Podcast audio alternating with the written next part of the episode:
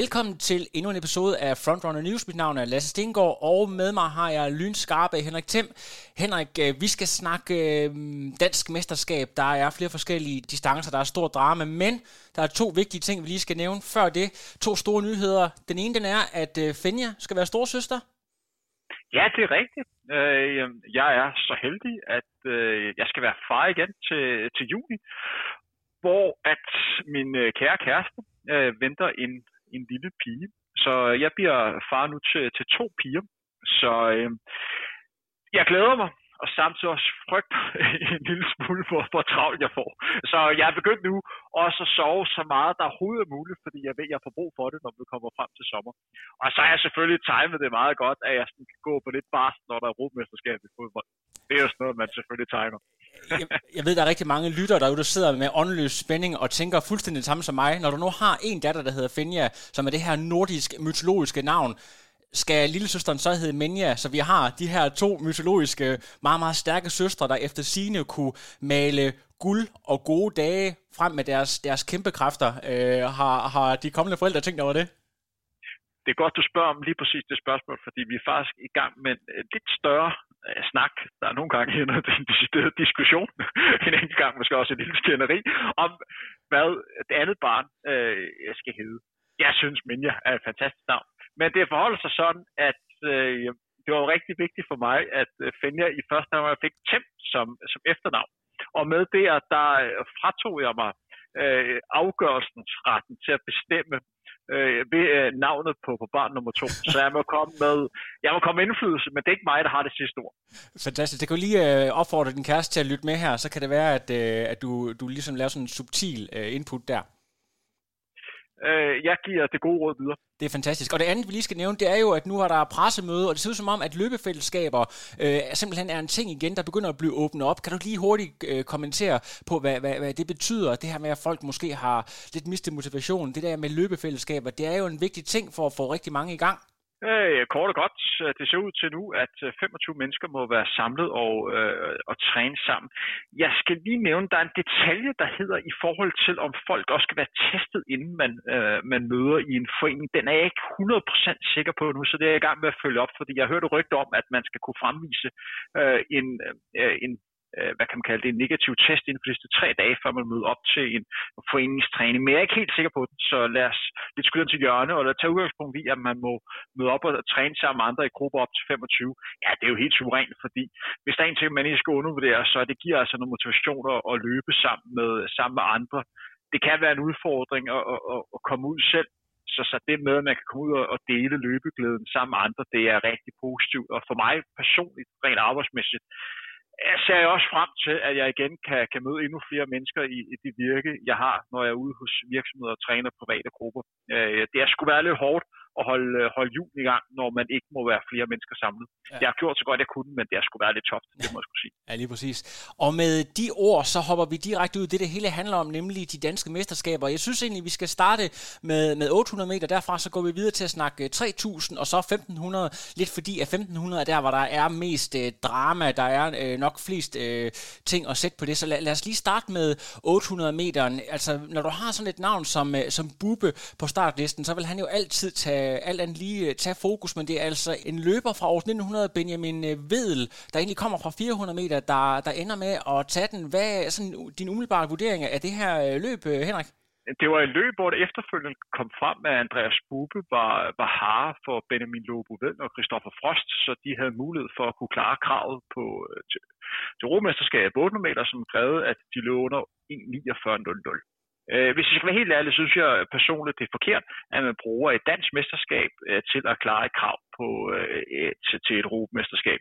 Der synes jeg, man skal have fokus på at lave et så godt mesterskabsløb øh, som muligt, hvor man dyster om, om det at blive, blive dansk mester. Men det er jo to løber, hvor for dem ville det være rigtig stort at komme til europamesterskabet, så jeg kan sådan set godt forstå det. Jeg synes bare, at jeg synes det er lidt forkert. Men det var et løb, hvor Andreas Bube øh, åbenbart var, var Hare øh, det, det meste løb, og så trækker sig ud til sidst, og så ender Benjamin Lobovel, som tidligere løbet rigtig stærkt på, på 400 meter distancen. Øh, det er jo en løber, som var meget tæt på for medalje for et år tilbage på Europamesterskabet indendørs på, på 400 meter, og er måske løberen, der kan nakke den danske rekord på, på, på 400 meter øh, udendørs.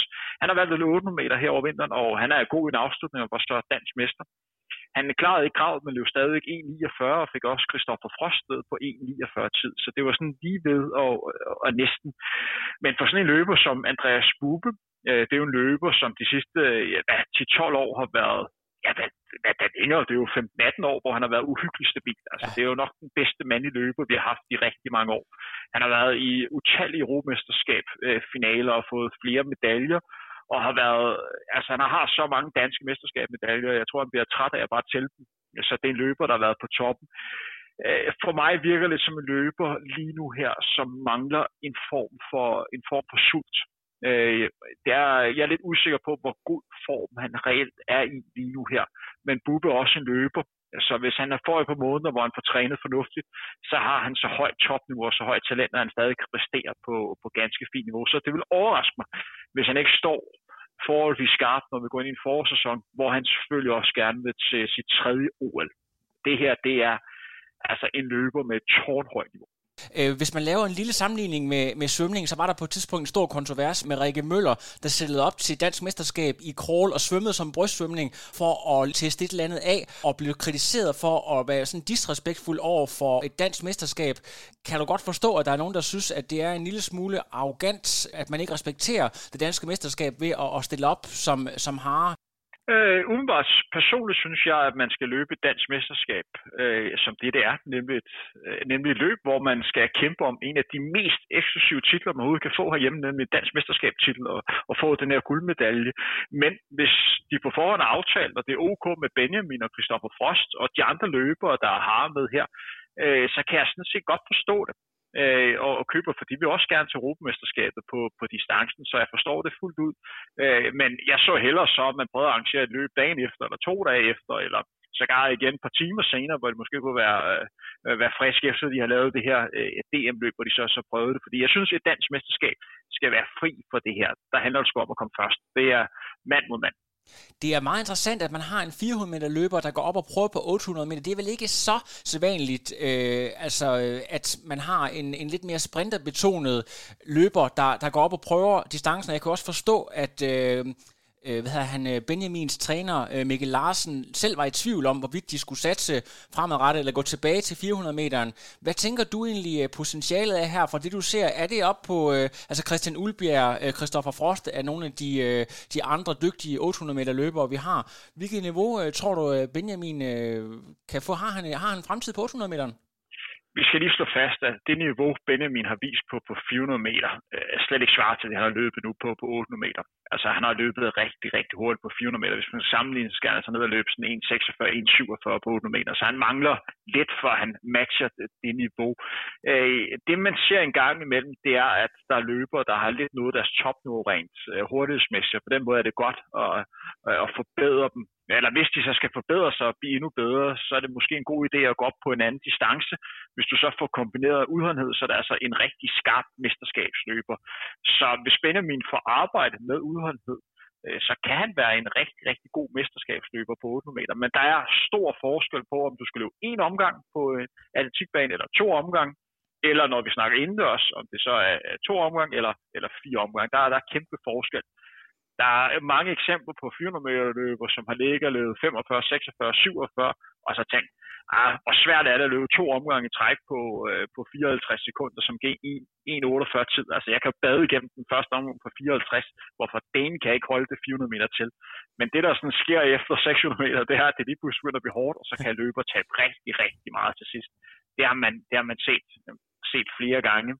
Det kan også være, at man her over vinteren har, har sagt, okay, det er et OL-år, Øh, du har sgu chancen for at komme til OL. Hvis du skal til OL, så er det her til sommer. Øh, du har hurtigheden. Vi vælger at fokusere lidt på, på udholdenhed. Du skal også som 400 meter løber have en eller anden form for udholdenhed. Så det kan være, det er det, man har haft øh, fokus på om vinteren for at gøre endnu mere skarp til, til 400 meter øh, distancen. Øh, jeg tror for dem, at, at det er en lille smule skuffende, at han ikke er løbet stærkere. Jeg, jeg tror, at de har regnet med, at han vil forholdsvis nemt kvalificere sig øh, til Europamesterskab på, på 8 meter. Så øh, jeg er lidt spændt på at se, hvad de, øh, hvad de kommer til at gøre nu her. Vi er også nødt til at lige tage fat i tredjepladsen. Meget, meget ung øh, løber fra Viborg, øh, Jonathan Dressler Sigvardsson, som også øh, brillerede lidt ved, ved udendørs sidste år ved blandt andet at slå øh, Jol på 800 meteren. Han er altså samme årgang 2004 som netop Jol, og sætter vist nok også, øh, så vidt, nu er jeg ikke lige så meget inde i, i tal og statistik, som du måske er, Henrik, men så vidt jeg kan forstå, så sætter han øh, ungdomsrekord. Er han et talent, som vi egentlig bør regne sammen med Axel Wang og Jol? 100% talent. Han øh, har spillet fodbold i mange år. Jeg tror stadig, han øh, triller lidt til en bold en, en gang imellem. Øh, jeg fik virkelig kendskab for ham, da han baskede øh, Joel til dansk ungdomsmesterskab på 800 meter. Øh, der troede Joel, han var den, den store dreng, der skulle sætte øh, de jævnaldrende på plads, men han fik altså tæsk, og han kunne bare følge med hele vejen igennem, og han har haft en fantastisk indendørs sæson, og jeg løber 1.52 her. Det er en løber, hvor man skal sætte et stort kryds ud for. Det bliver rigtig spændende at følge om, ikke kun i år, men øh, de, de fremtidige øh, år, han kan blive rigtig, rigtig god Øh, det bliver spændende at se, om det er 800 meter eller de andre distancer. Jeg vil klart anbefale, men han er stadig ung, så fokus på at prøve at løbe så stærkt på 800 meter og 15 meter som overhovedet muligt.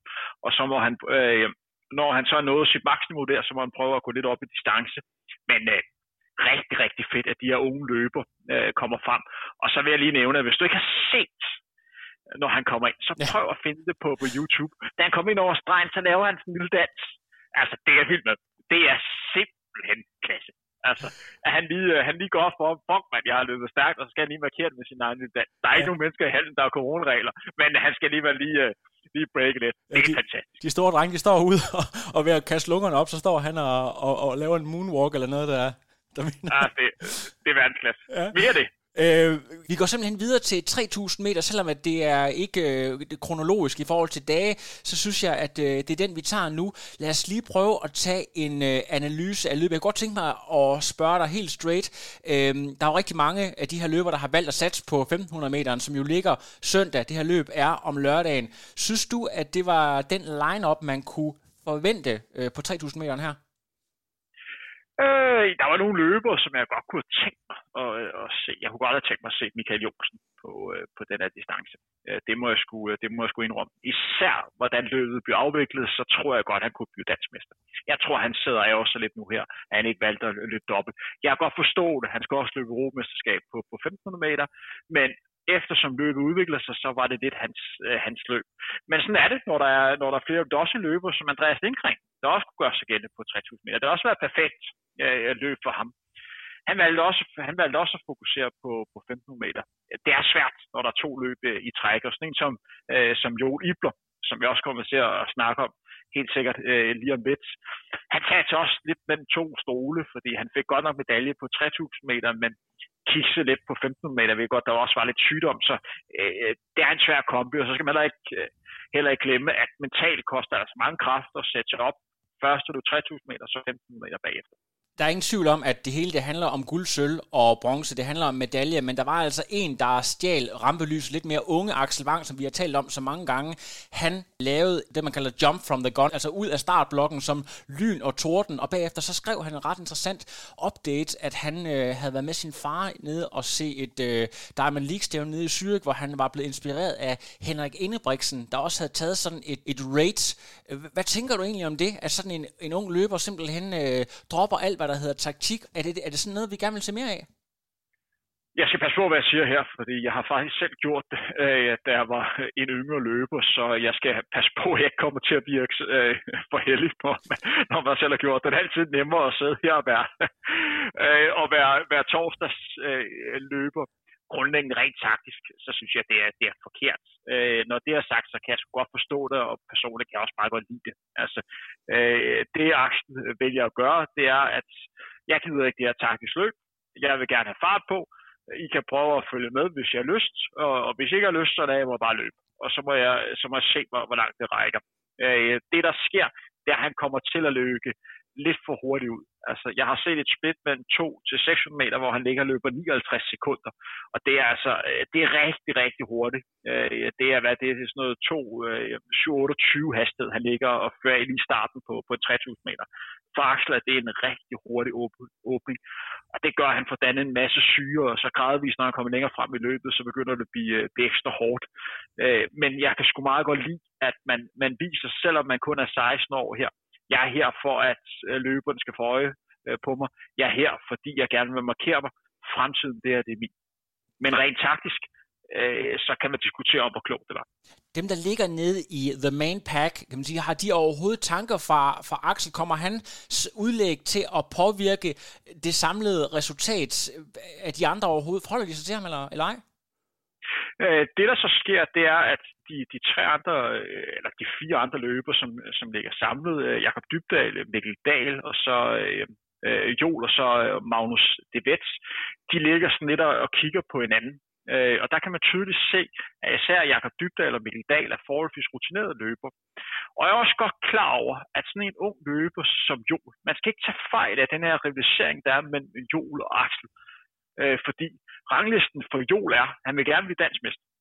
Og hvis han ikke kan blive dansmester, så er det sørge for, at Axel ikke bliver dansmester. Ja. Fordi øh, det betyder bare lidt, når man er de der unge øh, øh, kampaner, der er. Og det ligger bare i hovedet på ham. Og det er helt sikkert det, der har gjort, at han går frem og tager teten, fordi han skal sgu ikke, altså Axel skal sgu ikke vinde det her danske mesterskab her. Og så kan man mene, hvad man vil om den her rivalisering er forkert eller ej, men det er sådan en rivalisering, vi har brug for i løbesporten. Så øh, det er rigtig fedt, at det gør det, men lige præcis den dag, der kostede det jo en masse kræfter, hvor han rent taktisk måske har sagt, okay, jeg går ikke frem, så må de to andre løbe, Mikkel Dahl og Jakob Dybdal, gå, øh, gå frem og tage arbejde, og så må de alle tre øh, deles om det. Og det var jeg helt sikker på, at de også har gjort på sådan en løber som Bengt Dahl. Han vil jo ikke lade Axel Lang blive dansk mester. Det er jo bare et spørgsmål om, øh, at der går lang tid nok, så skulle Mikkel Dahl også gå, øh, nok gå frem. Altså, øh, så det handler om at, at spille pokerspil, og hvem tør at trække den længst. Vi skal lige bore lidt mere i Jol her, fordi Jol han kommer jo med en forrygende europæisk kampagne. Han har været ude til to af hans første seniormesterskaber og hævet øh, to tredjepladser hjem, præsteret langt over, man kunne forvente at være meget, meget tæt på den her øh, meget famøse europæiske årgangsrekord, øh, som Jakob Ingebrigtsen stadigvæk sidder på med omkring et sekund, øh, kommer ind med stor selvtillid. Han melder dagen efter det her race om, at der har været nogle problemer med halsen. Mener du, at øh, Joel bare bliver outsmartet. Øh, hvad, hvordan ser du det? Du har været lidt inde på det, Henrik. Kan du lige uddybe lidt mere? Altså, jeg synes, Joel undervejs laver nogle taktiske øh, forkerte valg. Jeg kan godt forstå, hvorfor han gør, øh, som han gør. Øh, men jeg tror, resultatet for ham havde været anderledes, øh, hvis han havde lavet de to andre drenge øh, tage en del af det her føringsarbejde, så han ikke skulle ligge og bruge masser af kræfter selv. Der skal man også være klar over, at Joel er altså en ung løber på, på 17 år. Det her det er første gang, han går ind i en mesterskab, hvor man nok må sige, at han var forhåndsfavorit øh, før løbet. Og det er anderledes at løbe løb, hvor man kan løbe frit øh, nede i øh, et eller andet sted i Europa, og så løbe på hjemmebane, hvor mange øjne hviler på, på jorden. Øh, det tager tid, og, og det er altså ting, man sådan skal, skal lære. Man skal lære at håndtere det her øh, nervøsitet. Jeg vil faktisk sige, at det, der skete øh, for Jol her i weekenden, tror jeg faktisk for en løb, øh, for en løbskarriere måske var noget af det bedste, der kunne ske. Fordi som løber er det rigtig fedt at få succes. Det er rigtig fedt, at man får en masse anerkendelse og siger, det er det er fantastisk. Du lærer bare ikke så meget af det. Det her, det har Jol lært meget af. Han har lært taktisk af nogle ting, han kunne arbejde med.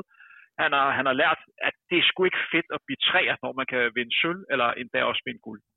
Han har også mærket, hvad det vil sige at have et dårligt løb og så stille op øh, dagen efter. Jeg er helt sikker på, at han har haft noget i kroppen og, øh, og noget sygdom, der også har påvirket det. Men summen er det, han har lært en masse om, hvordan han skal håndtere de her løb her i fremtiden, fordi der vil komme masser af de her løb her øh, de kommende år. Du vil opleve en gang imellem, hvor løb, det spiller 100%, men også opleve de her lidt svære løb. Og der fik Jo måske for første gang en lidt svær weekend, og det er altså det, han kan, kan lære af, der kan gøre, at han kan rykke sig igen på, på sigt. Så jeg synes isoleret for Jo, var det faktisk noget af det bedste, der kunne ske for ham, at han, han fik en masse ting, han kunne lære, så han kan forbedre sig og blive endnu bedre. Henrik, du har været i sporten i en menneskealder, kan vi godt sige. Har du nogensinde set nogen øh, atleter på en 1500 meter, der formår at nå at smide så mange håndtegn i løbet af de sidste 100-150 meter, som Joel gjorde her? Øh, jeg kan ikke lige huske, at jeg har set løber, der har, har lavet, øh, hvad kan man sige, så meget. Men han løber på instinktet, og det er følelser, der, der kommer ud af, ud af kroppen. Øh, så på en eller anden måde, at, at det er jo fedt, det er jo det sport, der er brug for. Man har brug for folk, der tør at vise, om de er glade eller de er kede af det, og vise følelser og vise attitude. Det er det, der gør, at man har lyst til at se, og det der gør, at forhåbentlig endnu flere mennesker får, får lyst til at se det. Så jeg kan meget godt lide det der, at man, øh, man handler instinktivt. Øh, altså, øh, jeg ved ikke rigtig, hvad jeg skal sige. Jeg synes sgu, at på en eller anden måde synes jeg, at det, det er meget fedt. Øh, man skal selvfølgelig også passe på, at det ikke tager, øh, tager for, øh, overhånd. Altså, du snakker med, med en løber. Jeg har sgu også når der mangler 50 meter, 100 meter, stå lidt op ad banen, fordi det ikke helt gik, som jeg, jeg gjorde. Jeg skulle også være røvhul de, de næste par minutter efter, man kom over målstregen. Første gang, jeg blev, øh, blev dansk mester på for 25 meter, der blev jeg stort set, var lige før jeg blev disket, fordi at på den sidste omgang, der gik jeg hen og gav high five for de tilskuere, der var på banen. Jeg var simpelthen så glad, men efterfølgende var der nogen, der mente, det var sådan en disrespekt for de andre løber, og det er de fuldstændig ret i. Det tænker jeg ikke et sekund over, over på. Jeg var sgu bare glad for, at jeg endelig blev dansk mester. Ja, showmanship øh, frem for alt. Lad os lige prøve at tale lidt om vinderen, Jakob Dybdal. Han slår altså den forsvarende mester Mikkel Dahl i en virkelig spændende finish, og efterfølgende så har jeg jo så læst lidt på de sociale medier, der er mange, der, der siger, at, at det sådan virkelig er et øh, skoleeksempel på sådan et perfekt eksekveret race. Kan du ikke prøve at forklare lytterne her, Henrik, hvad er det, øh, Jakob Dybdal er så enormt god til? En af de ting, som jeg har været lidt efter, hvis man kan tillade sig at bruge ordet efter øh, på, på Jakob Dybved, det er, at jeg synes, han har løbet lidt svævende. Jeg synes, han nogle gange har været lidt ubeslutsom om, hvad han har gjort. Øh, så har han gået frem og trukket, og så øh, lagt sig lidt tilbage, og så lagt sig ud i bane 2 og, og bane 3.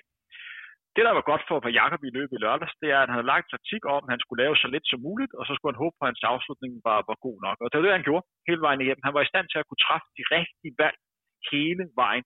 Han lå øh, Axel løbe, han lå Jol trække, det var Mikkel Dahl, der åbnede, og så kom øh, Jakob Dybdal til allersidst og løb fra ham. Så det var en taktisk perfekt øh, løb, løbet af, af Jakob Dybdal. Altså, så, så, så jeg vil sige det sådan, at det her var, øh, var et rigtig, rigtig flot løb af Jakob Dybdal, og jeg skrev lidt mere efterfølgende. Det gjorde sgu indtryk på mig, fordi jeg kunne tydeligt mærke over den her øh, Instagram-chat, at det her løb her, det var sgu noget, der betød noget for mig. Jeg kan godt lide, at det betyder noget for en at blive dansmester. Det gør sgu indtryk. Ja, det var sgu fedt at se. Spørgsmålet det er, om øh, Mikkel Dahl mener du, at han begår nogle afgørende taktiske fejl, eller bliver han bare simpelthen uh, straight slået af en bedre mand på dagen? Uh, jeg vil sige, at jeg synes sådan set ikke, Mikkel Dahl laver nogen fejl. Der, hvor jeg stadigvæk synes, Mikkel Dahl har tænkt, han kan forbedre sig på, det er, at han mangler lige 5-10% ekstra selvtillid og sådan tro på sig selv. Altså, det er lige før, at jeg vil bedre om, om han skulle på 14 dage træningslejr med Joel. Ja. Altså, så han lige fik endnu mere sådan, tro og lidt mere power på sig selv. For det er det, han mangler.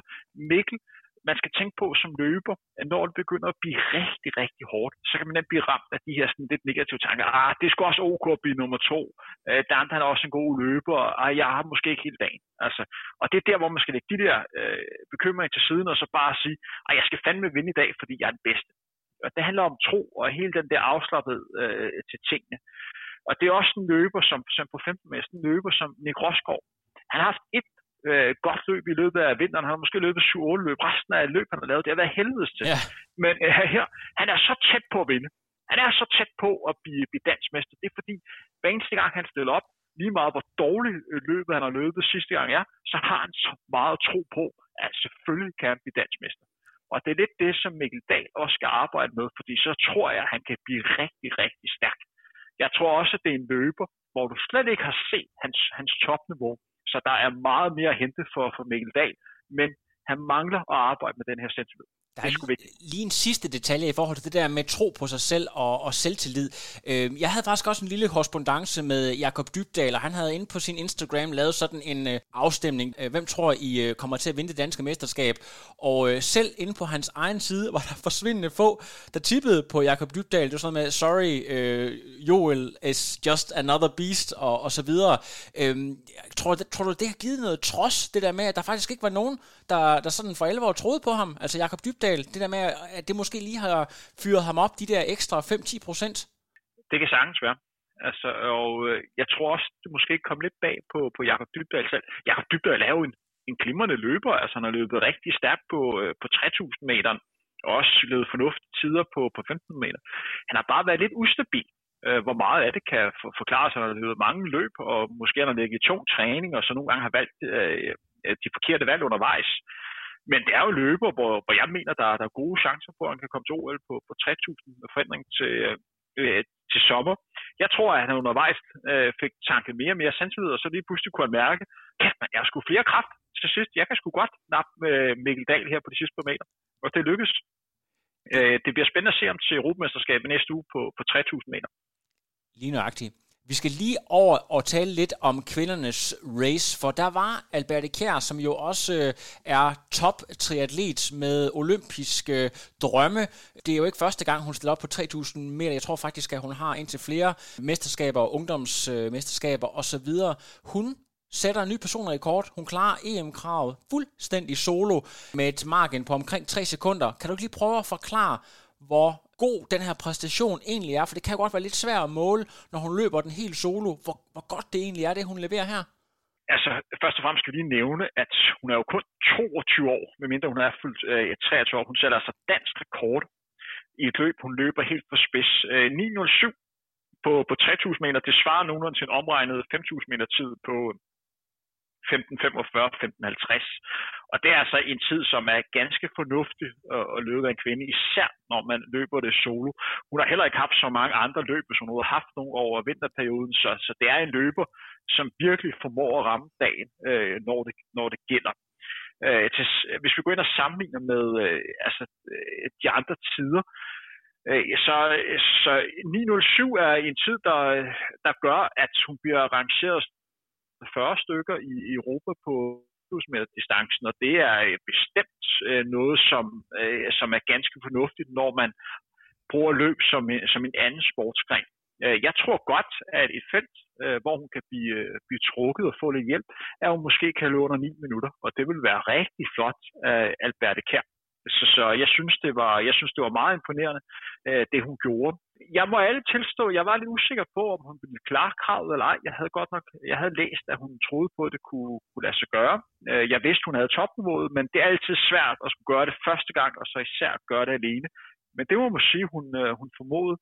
Hvis hun rammer et godt felt til, til Europamesterskabet, ja, hvorfor ikke en tid på 8.50? Det bliver, det bliver spændende at se. Stort tillykke til hende. Og så i det løb her må jeg også lige nævne, hvis jeg sidder her med resultatlisten foran mig. Hvis vi lige gennemgår så får vi altså personrekord på nummer 1, personrekord på nummer 2, personrekord på 3, 4 og så to sæsonbedste på 5 og 6. Og især løberen, der bliver nummer 2. Øh, vi snakker om en løber, som er født i 2005. Ja. Det vil altså sige, at man er 15 år. Sofia Tøresen fra Sparta. Hold øje med det navn. Hun løber 9, 28, 55.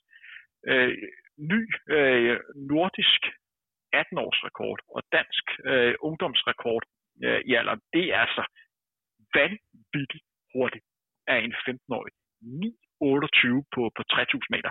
Det er sindssygt flot. Altså, hun har kun 18 sekunder for EM-kravet for, øh, for, for senior, som hun er vel at mærke også for ung til at kunne deltage i. Så det er, det er rigtig, rigtig hurtigt. Hun er, øh, hun er barn af to tidligere øh, løber, Camilla Madsen og øh, Anders Tørsen, tror jeg, mener, at de hedder. Så det bliver spændende at se hende. Hun løber også rigtig godt øh, dagen efter på, på 1500 meter, hvor hun også sat personrekord med 428. Så hold øje med hende der, der er potentiale, det må man sige. Ja. Og øh, man sidder jo næsten helt og glemmer, at vi har store navne som Laura Valgren og øh, Anne-Emilie Møller ude. Vist nok, øh, jeg tror, øh, at Laura Valgren stadigvæk kæmper med en skade, og jeg ved ikke, om Anne-Emilie øh, har fravalgt det. Jeg tror, hun også er på vej tilbage fra, fra noget skade. Altså, hvad tænker du, øh, hvad kunne det ikke være blevet til, hvis vi har haft øh, både øh, Anne-Emilie og Albert Kjær til start? Altså, kunne vi have været oppe i sådan en, øh, ja, det ved jeg ikke, nordisk rekord? Øh, nordisk rekord tror jeg har, øh, har været svært, altså, fordi vi har en Karoline Krøvedal fra, fra Norge, som har løbet rigtig stærkt på indendørs sæson.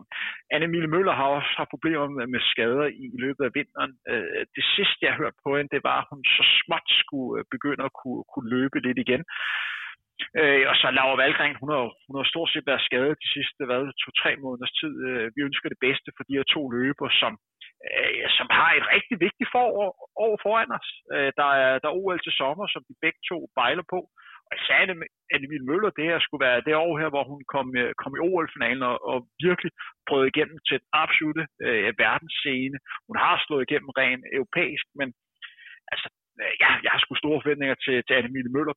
Øh, også en løber som, som mig alt kunne også være spændende at se. Det var hende, der havde den tidligere danske rekord på, på 3000 meter. Så altså, det, er jo, øh, det er jo fedt. Vi har også en løber som Simone Glade, som også har vundet flere danske mesterskaber. Øh, men når, øh, når toppen af poppen de ikke er med, så er der andre løber, der, der træder til, og det må man sige, at Alberte Kær gjorde her. Øh, hun nærmer sig de andre løber. Det her var bestemt et, et godt step øh, øh, på vejen. Men selvfølgelig vil man altid gerne se at de bedste løber samlet, så man kan få den, den bedst mulige duel. Og jeg tror også, at Alberte Kær, hun synes, det er fedt at blive dansk mester, hvis hun får lov til at slå hende de andre løber, end de ikke er der. Ja. Sådan er det jo. Lige nøjagtigt. Øhm, nu skal vi simpelthen til the main course, the main event of the year, som de siger inden for wrestling. 1500 meter, kæmpe dybt felt. Jeg ved simpelthen ikke, om vi skal gøre det på den måde, at jeg lige nævner nogle navne, og vi så lige kan kommentere, eller, eller du vil simpelthen øh, analysere hele racet, Henrik, fordi der er altså ekstremt meget drama. Jeg tror aldrig, jeg har set noget lignende. Øh, Mændenes 15 meter var, øh, var hovedaktionen i søndag, i hvert fald hvis man sidder med, med en lang briller på. Øh, det var et løb, som, som formede sig som et, som et taktisk øh, løb, hvor øh, det man lagde mærke til i starten, det var Christopher Frost for, øh, for bagsvøm. Han gik frem ikke for at sætte tempo på, men princippet for at sætte tempoet ned. Fordi det, man skal være opmærksom på, det er, at Christoffer han er øh, typisk 8 meter løber. Han, hvis han skulle have en chance for at få medalje, så kræver det taktisk løb. Så han går frem og sætter, får bane 1, og så prøver at sætte, øh, sætte tempoet ned.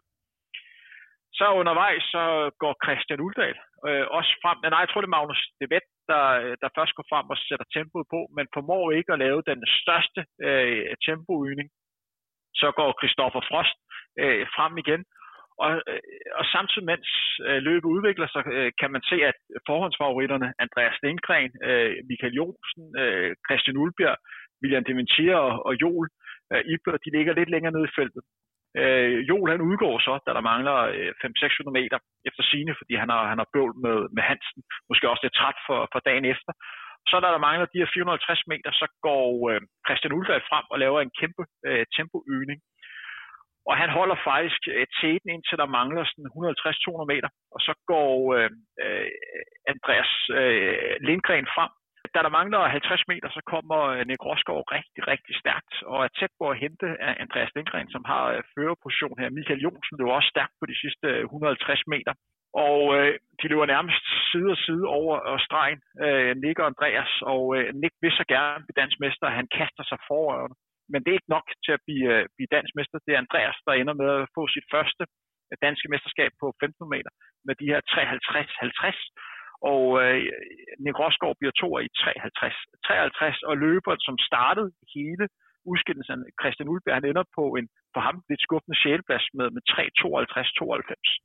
Og øh, ja, Michael Jonsen bliver, bliver træer på 3.51. Så der var et løb, hvor der var øh, øh mange løber, som kunne, kunne vinde løbet. Der var mange løbere, som mødte op på startstregen med det fokus, der hedder, hvis de formår at løbe det her løb her taktisk perfekt, så kan de kalde sig dansk mester øh, 2021. Forhåndsfavoritten øh, var nok Andreas Lindgren. Øh, ikke fordi han var den bedste i de her taktiske løb, det er han langt fra, men fordi han mødte op med en øh, indendørs PR på 3.41, som han løbet ugen før. Øh, det, jeg måske, det jeg måske savnede lidt i det her løb her, det var, at der var flere løber, som på en eller anden måde viste, at det var ikke nok for dem bare at være med. Jeg synes, der var lidt for mange løber, som var, var passive. Jeg kunne godt tænke mig sådan en løber som Michael Jonsen, han løb sin chance. Jeg kunne godt tænke mig, at sådan en løber som William Deventier også øh, øh, løb sin chance. Øh, jeg kunne også godt tænke mig, at sådan en løber som Christian Ulbjerg måske har startet endnu øh, tidligere, og måske har snakket sammen med hans klubkammerat, eller træningskammerat Michael Jonsen, om at de på en eller anden måde kunne, kunne lidt hjælpe hinanden. Og en løber som, som Jol, han nåede man stort set ikke at se i løbet, for han var ude af løbet. Så der var en del løbere, dem vi har snakket om, der kunne skænde, at man ikke rigtig så, og på en eller anden måde nok sidder efterfølgende med sådan lidt, ah man, det var sgu lidt ærgerligt, jeg valgte den her, øh, og jeg valgte den her taktik, og det var forkert. Sidste gang vi optog en af de her newsudsendelser, der sad vi jo og talte om det der med, hvad skulle der egentlig til for at få Michael Jonsen ned med nakken. Øh, han har jo været ultra skarp hele vejen øh, gennem vinteren og været nærmest umulig at få bugt med. Her, der ender han så som træer, hvilket selvfølgelig også er flot nok i sådan et stærkt felt her. Men hvad er, er, det, er det simpelthen fordi, han er, er for defensiv og ikke øh, rykker tidligt nok. Altså han bliver jo lidt sat af, da, da Andreas Lindgren og, og Nick rigtig begynder at rykke til sidst, eller han når i hvert fald ikke op. Hva, hvor, er det, hvor er det, det kigger for ham? Øh, jeg tror, det allerede kigger lidt for ham før øh, øh, løbet. Hvis du går ind og kigger på Michael Jonsen, og så hvis vi spoler en måned tilbage, hvis jeg skulle have en rangliste over de 10 bedste løbere i Danmark i slutningen af januar, der ville jeg nok have Michael Jonsen som et. Han så uhyggeligt skarp ud. Han lignede en løber, som var nærmest umulig at slå på 15 og, og, og 3000 meter. Han, han virkede som om, han var så kompetent i det høje hastighed.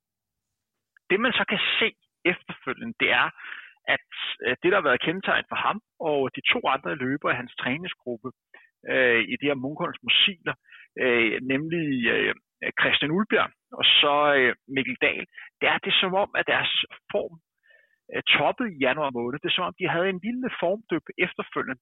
Det kan være, at om seks dage, eller lidt over en uge, når det er løbet Europamesterskabet, det som jeg siger nu, det lyder fuldstændig tåbeligt.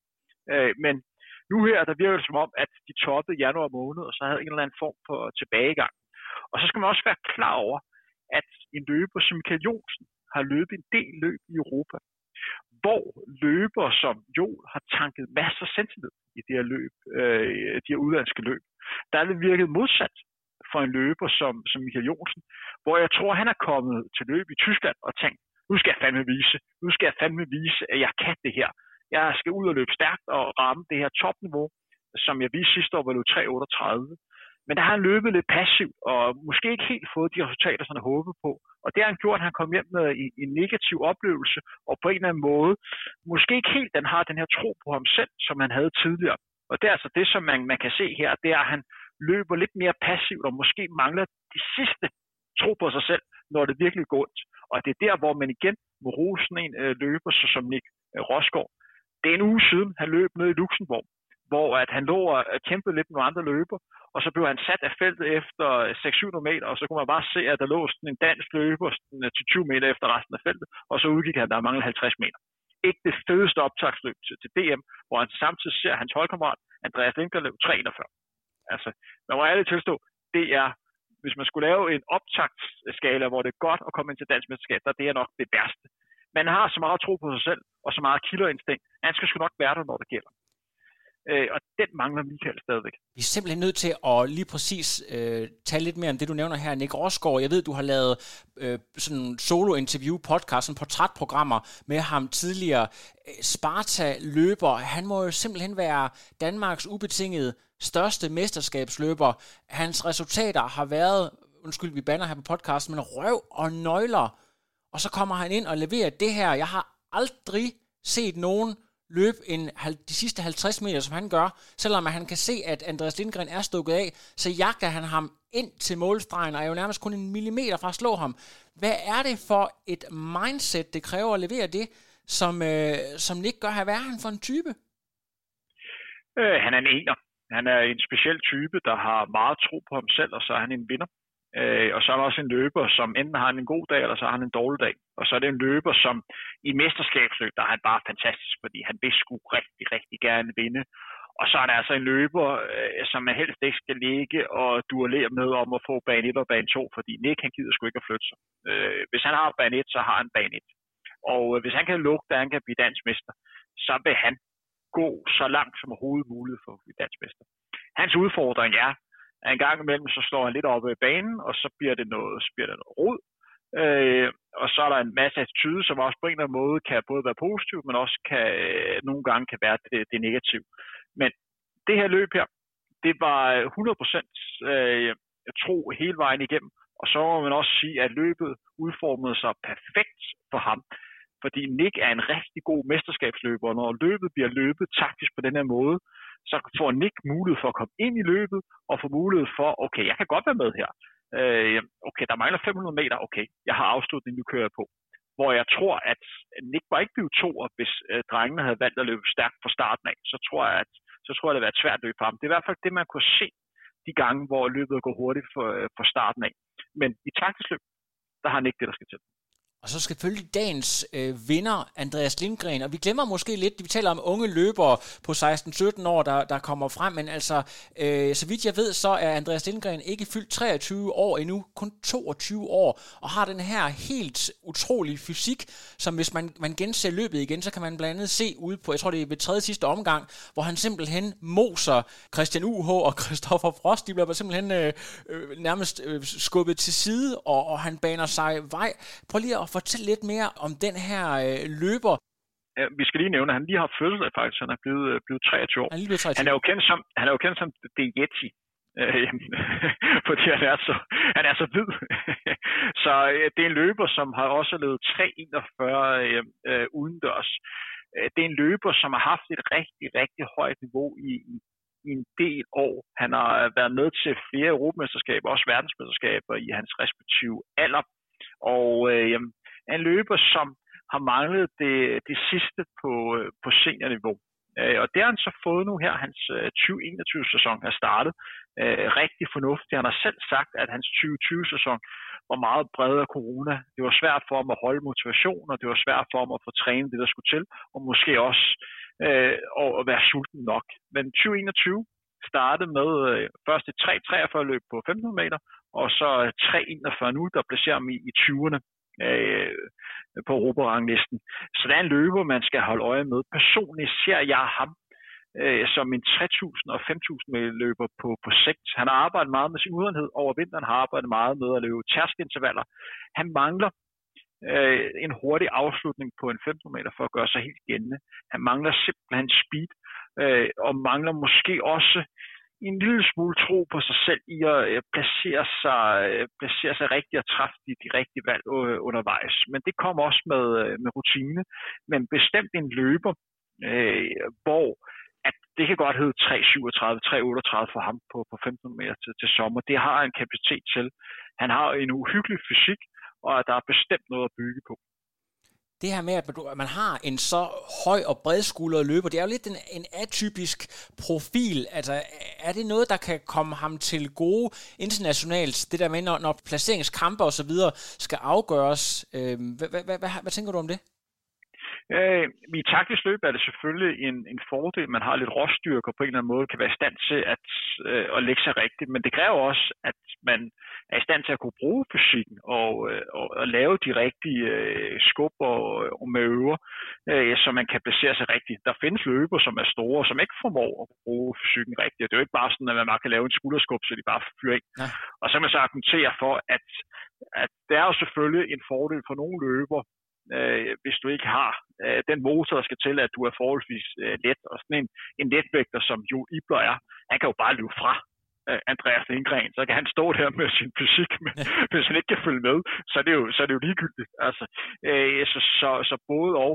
På mange måder minder han meget om en af de allerbedste mesterskabsløber, vi har på 8 og 15 meter, en polak, der hedder Marcin Lewandowski, der også er et, et stort brød, undskyld mit, øh, mit sprog, men kæft, han er god på de her mesterskabsløb. Og det er bare at to år tilbage, og så kigge øh, Europamesterskabet på 15 meter, hvor han klaskede Jakob Ingebrigtsen i en afslutning. Jakob Ingebrigtsen var chanceløs på de sidste 300-400 meter. Øh, der var, det var meget, der kom man ind på det sidste på omgang, og der havde Lewandowski fuldstændig styr på det her. Vi har fået sådan et rimelig godt view over, over mesterskabet her. Jeg har lige et, et sidste spørgsmål den her, hvad kan man sige, øh, man kan ikke sige krig, men sådan øh, rivalisering er et godt ord, mellem øh, københavnske træningsgrupper og jyske træningsgrupper. Nu har øh, Sparta ligesom overhånden her. Tror du, det betyder noget, eller det er ikke noget, man tænker over, at, at det er også noget med klubfarver og noget med, med sådan landsdelene mod hinanden osv.? Er der et element af det her? Det håber jeg. Øh, ja. Ligesom som øh, at man har brug for rivalisering mellem de to unge løbekometer, øh, Joel og Axel, så er der også brug øh, for rivalisering mellem øh, klubberne og landsdelen. Og så forhåbentlig er der nogle af Munkholms musiler, der tænker, ah, det var sgu ikke godt nok, at Sparta blev 1 øh, og 2, og øh, der er Bagsomdreng, der blev nummer 4. Vi skal fandme vise, at det er os, der styrer den her distance. Øh, så jeg håber da, at øh, man øh, laver lidt flere knister, så man kan få endnu mere gang i det. Løbesporten skal passe på ikke at blive for kedelig. Øh, man har godt af, at der kommer lidt, øh, lidt intriger og lidt drama. Det er det, der gør, at folk gider at følge med, og så har vi også mere at snakke om. Så øh, det kan jo kun være fedt, hvis der kommer lidt mere, lidt mere rivalisering.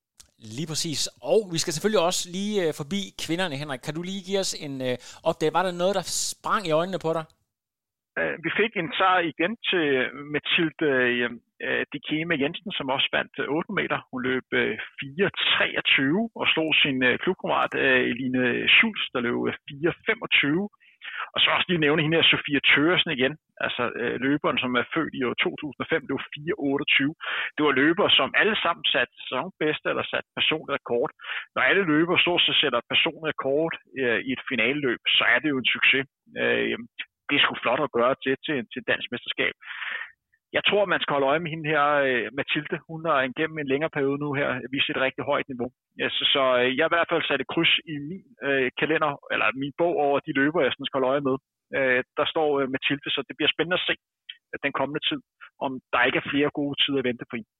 Præcis, og selvom det jo primært er mellem langdistance, vi har fokus på, så er det måske også lige værd at nævne, at der blev sat en ny dansk rekord på 60 meter af Kutjo Musa fra års 1900. Øhm, jeg ved ikke, om, øh, om du øh, følger lidt med i sprint også, øh, Henrik? Ja, faktisk. Øh, jeg synes, det er, jeg synes, det er fascinerende. Jeg kan sgu meget godt lide de der korte, øh, korte distancer. Øh, det var faktisk den måde, jeg sin tid selv startede på atletik.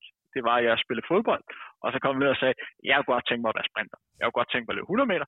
Det er lige mig. Øh, problemet var bare, at jeg var røv og nøgler til at løbe 100 meter. Jeg var så ren. så jeg kunne simpelthen ikke komme ud af den her, den her start, men jeg synes, det, jeg synes, det er fedt, og jeg elsker at se 60 og 100 meter til de store mesterskaber. Der blev sat dansk kort. Øh, 6.61. Han havde øh, tidligere dansk rekord sammen med Christopher Hej, og nu har han den selv. Han skal øh, løbe Europamesterskab om en uge det er en løber. Hvis han rammer model, så kan der godt være noget rigtig, rigtig fedt øh, i vente. Han siger selv, at årsagen til, at han har fået øh, et rigtig godt år indtil videre, øh, det er, at han har gået professionel og dermed fået bedre tid til at træne og restituere. Det er en løber, som øh, står med gode kort for at få en rigtig fornuftig øh, 2021-sæson, og måske også kan få øh, Christopher udendørs udendørsrekord på, på 100 meter. Jeg tror, den hedder 10-26, 10-27, i hvert fald i, i det leje. Vi er ved at nærme os. Det bliver spændende at følge. Ja, helt utroligt. Lad os lige her til aller, aller sidst, så, så øh, jeg tror det var i går, der blev EM-holdet jo officielt øh, udtaget, og øh, jeg ved ikke, om der er de store overraskelser. Jeg prøver lige at læse op her. På 1500 meter, der har vi altså Andreas Lindgren, øh, Mikkel, jo, øh, Michael Jonsen og øh, Christian Ulbjerg, og på 3000 meter Alberte, øh, Joel, eller Joel, og Mikkel Dahl og Jakob Dybdal. Øh, var det ikke ligesom det, vi forventede, Henrik? Jo, øh, det var lige til, lige til højre ben. Øh, vi har stået lidt den specielle situation, at på nogle distancer, der har der været flere end tre, øh, som har kvalet ind. Sådan en løber som Michael Jonsen har jo, og Mikkel Dahl har jo både været kvalificeret på, på 15 meter og 3000 meter, så man har været inde og, for, og fordelt det, og helst undgå, at der var nogle løber, der skulle løbe flere distancer. Jeg vil sige, at i forhold til udtalelse, jeg kunne godt tænke mig, at man har brugt de danske mesterskaber, også i forhold til udtalelse øh, til EM. Øh, og så simpelthen sige, at øh, de distancer, hvor der er flere end tre, der klarede det, øh, vedkommende, som havde den øh, den hurtigste tid øh, inden øh, løbet var automatisk kvalificeret, og så derefter havde man en eller to pladser til de bedst kvalificerede til danske mesterskab. Også for at snakke de danske mesterskab lidt op. Øh, det jeg tror, man har gjort her, eller det er det, som indtryk jeg har fået for landstræner Kast Jakobsen, det er, at man har taget de tre hurtigste løber på ranglisten. Og der er lidt forskellige forudsætninger, fordi nogle løber har haft gode muligheder for at løbe stævner i udlandet, og har haft økonomisk mulighed for at kunne tage rundt og rejse, men andre ikke rigtig har haft mulighed for det. Øh, også for at snakke det om op, synes jeg, det har været fedt, at man har lavet for det race, hvor der også var et romesterskab billet på spil. det vil jeg gerne se. Men ud fra de kriterier, man har valgt, så er det de rigtige løber, som, øh, som er afsted. Det, man skal også være klar over, at det er, at især på mændenes 15 meter, det bliver rigtig svært for de danske løbere at gå videre. Jeg vil ikke helt afskrive, at vi godt kan få en dansk løber øh, videre i 3000 øh, i finalen, øh, men på 1500 meter. Normalt plejer det at være sådan, at der i, øh, i hver heat, så de to hurtigste videre, så er der nogle tider lad os bare sige, at øh, en af drengene kommer hit med øh, Jakob Ingebrigtsen, eller Philip Ingebrigtsen, eller Marcin Lewandowski, eller nogle af britterne, at de kan ikke slå dem lige meget, om det bliver taktisk eller hurtigt løb. De har ikke en chance. Og de tager sig en af pladserne, og så er der kun én plads igen. Det bliver sgu, øh, det bliver sgu svært. Så skal man håbe på, at man kommer i en af, øh, eller det sidste heat, hvor man også, der typisk bliver hurtigere, fordi man kender de tider, der skal til for, øh, for at gå videre. På, på 3000 meter kan det, kan det være lidt anderledes, fordi der typisk kun er, er to heat, og der er flere, der går med på, med på tider. Og jeg vil ikke helt afskrive, at som jeg nævnte før, vi kan få en, en dansk løber i finalen på, på 3000 meter. At Balte Kær kan også godt gå i finalen på, på 3000 meter. Jeg tror godt, hun kunne under 9 minutter, og så begynder at nærme sig en finalbillet forrygende. Har du øh, datoer på, Henrik? Næste fredag starter det, så kører det fredag, lørdag, søndag. Fredag, lørdag, søndag, og øh, vi er naturligvis øh, klar til at følge op, når, der, når vi har nyheder derfra, og kommer med en øh, opfølgende udsendelse, forhåbentlig med øh, lige så gode analyser, som du havde i dag, Henrik. Må jeg lige sige en sidste ting her? En ting, som vi også skal være opmærksom på, det er, at desværre corona haver stadigvæk. Øh, og det, man ser nu her, det er jo, at en af, af artiklens absolut største stjerner, nemlig Carsten Warhold, vi snakker med løber, som er fuldstændig usårlig på 400 meter hæk, og sågar også 400 meter øh, distancen. Han er, han er olympisk han er verdensmester, han er europamester, og han havde nærmest statgaranti øh, bundet øh, europamesterskabet på 400 meter indendørs. Jeg kunne simpelthen ikke se, hvem der kunne slå ham. Han er simpelthen med ud, han tager ikke til europamesterskabet, øh, for han er simpelthen bange for at få corona. Han er bange for, at, øh, at hvis han får corona, så kan der indflydelse på hans træning, og det kan være med til at gøre, at han ikke kan toppostere til OL, som man håber på, og i værste fald kan det koste hans øh, karriere. Øh, og det er altså øh, første gang, man ser en rigtig stor elit melde ud. Jeg tør ikke tage afsted. Jeg er simpelthen bange for, at jeg øh, får ramt corona, og hvad for en indflydelse jeg kan få på min, øh, på min atletikkarriere. Nogle gange så ser man, at når den bedste har valgt at gå i spidsen, er der nogle andre, der tager den samme beslutning. Så det ikke overraske mig, hvis vi ser, at næste uge, at der er løber som, eller andre atleter, som melder fra af frygten for at få corona. Men er du trods alt ikke alligevel overrasket over, hvor meget der ser ud til at kunne lade sig gøre? Vi har jo egentlig øh, frygtet, at, at stort set alt ville blive afløst, men vi har øh, trods alt formået at, at kunne holde stævner på et vist niveau. Øh, er, du ikke, er du ikke overrasket over, hvad, hvad der egentlig ser ud til at kunne lade sig gøre? Jeg er positivt overrasket. Ja. Altså, jeg, jeg er positivt overrasket, at øh, man øh, kunne afvikle det antal stævner, man har haft øh, indtil videre. Øh, jeg synes, det er rigtig positivt, at man til de danske mesterskaber også lavede krav om, at man havde en, øh, en negativ test, som var taget en af øh, dagene op til, så man kunne fremvise den, som man ikke var øh, til fare for, for andre, og også øh, mere samfundsetisk, at man på en eller anden måde øh, viser som et godt eksempel øh, på at arrangere det her stævne ud for øh, forsvarlig vis. Det synes jeg er et rigtig vigtigt signalværdi. For der vil helt sikkert være nogen, der sidder og tænker, hvorfor fanden skal man holde et dansk mesterskab øh, i etik midt under en pandemi? Altså. Men det er vigtigt at holde sig fysisk aktiv, det er vigtigt at holde sig i god form, og det er vigtigt, at man også, også som fan har, øh, har noget at se frem til at, øh, at se. Så jeg tror også, det kommer til at forløbe ganske fornuftigt. Jeg håber det, men jeg tror også, der er nogle atleter, som, øh, hvad kan man sige, som lige overvejer, hmm, er det det her mesterskab, jeg skal tage til, når der kan opstå situationer, som øh, øh, potentielt kan få rimelig stor betydning for resten af sæsonen. Og der er min holdning klart, at det må være alent øh, gå op med sig selv. Tør jeg tage den risiko? Øh, og man kender ikke hver elits historie, det må man skulle lige selv øh, forholde sig til tror du, bare sådan helt kort her til sidst her, man kan vel ikke tale om, at det bliver sådan et, øh, et pseudo-mesterskab, øh, hvor, hvor medaljerne bliver anset for at være mindre værd. Det er ikke det, vi taler om. Overhovedet ikke. Overhovedet ikke. Altså, jeg tror bare, at der, der er nogle atleter, som øh, ikke vælger, øh, hvad kan man sige, stille op. Men niveauet europæisk set er rigtig, rigtig højt, ligesom det er i resten af verden. Der, altså, der bliver ikke kun løbet stærkt i Danmark, øh, men der bliver også stået stærkt i, øh, i resten af Europa og resten af verden. Så det, man får set, det er topklasse atletik. At der så kommer til at mangle nogle navne, histopist, det ligger den ganske seer og lytter ikke mærke til. Fordi langt de fleste kender de alligevel ikke. Altså, men det er jo selvfølgelig ærgerligt, at øh, en af atletikens absolut største stjerner, Carsten Marholm, ikke stiller til start. Naturligvis, og jeg håber ikke, at der er alt for mange øh, navne, der udbliver. Jeg tror også, at noget af det, som danskerne glæder sig til, er at komme ud og rub shoulders, som man siger, med, med nogle af de store navne, og, og komme ud og stå på startstregen med de her øh, internationale atletikstjerner. Det er jo nærmest derfor, at man gør det, han har sagt. Ja, og så indendørs øh, EM er øh, uden at, øh, uden at diste på nogen sådan måde, men det er sådan det næste step, hvor man kan vise historisk set, at det er et, et stævne, hvor danske atleter har haft mulighed for at kunne præstere. Det er lige niveauet under et øh, europæisk mesterskab på, på bane, eller et verdensmesterskab, eller, eller OL. Så det er sådan et godt step at starte. Og for sådan en løber som, som Joel, som nok kommer med til øh, absurd mange mesterskaber, der det er et, et rigtig godt sted at starte, når vi snakker seniormesterskab. Fordi han får en masse rutine. Hvis han går i finalen, er det fedt. Hvis han ikke kommer i fan, så ja, der er et mesterskab snart igen. Det er ganske forrygende. Henrik, skal du lige have tid og plads til at lave et lille reklameindslag for øh, Beer Runner podcasten? Yes, Beer Runner podcasten. Det er en podcast, som øh, handler om at øh, få folk i gang med at løbe, øh, gøre folk klar til at kunne løbe øh, 5 km. Vi er øh, nået til udsendelse øh, nummer 20 ud af øh, 34, så vi er ved at være i mål. Øh, du kan hjælpe frontrunner, du kan hjælpe andre med at gøre lidt opmærksomhed på, at den her podcast øh, findes. Vores mål er, at endnu flere skal komme i gang med at løbe.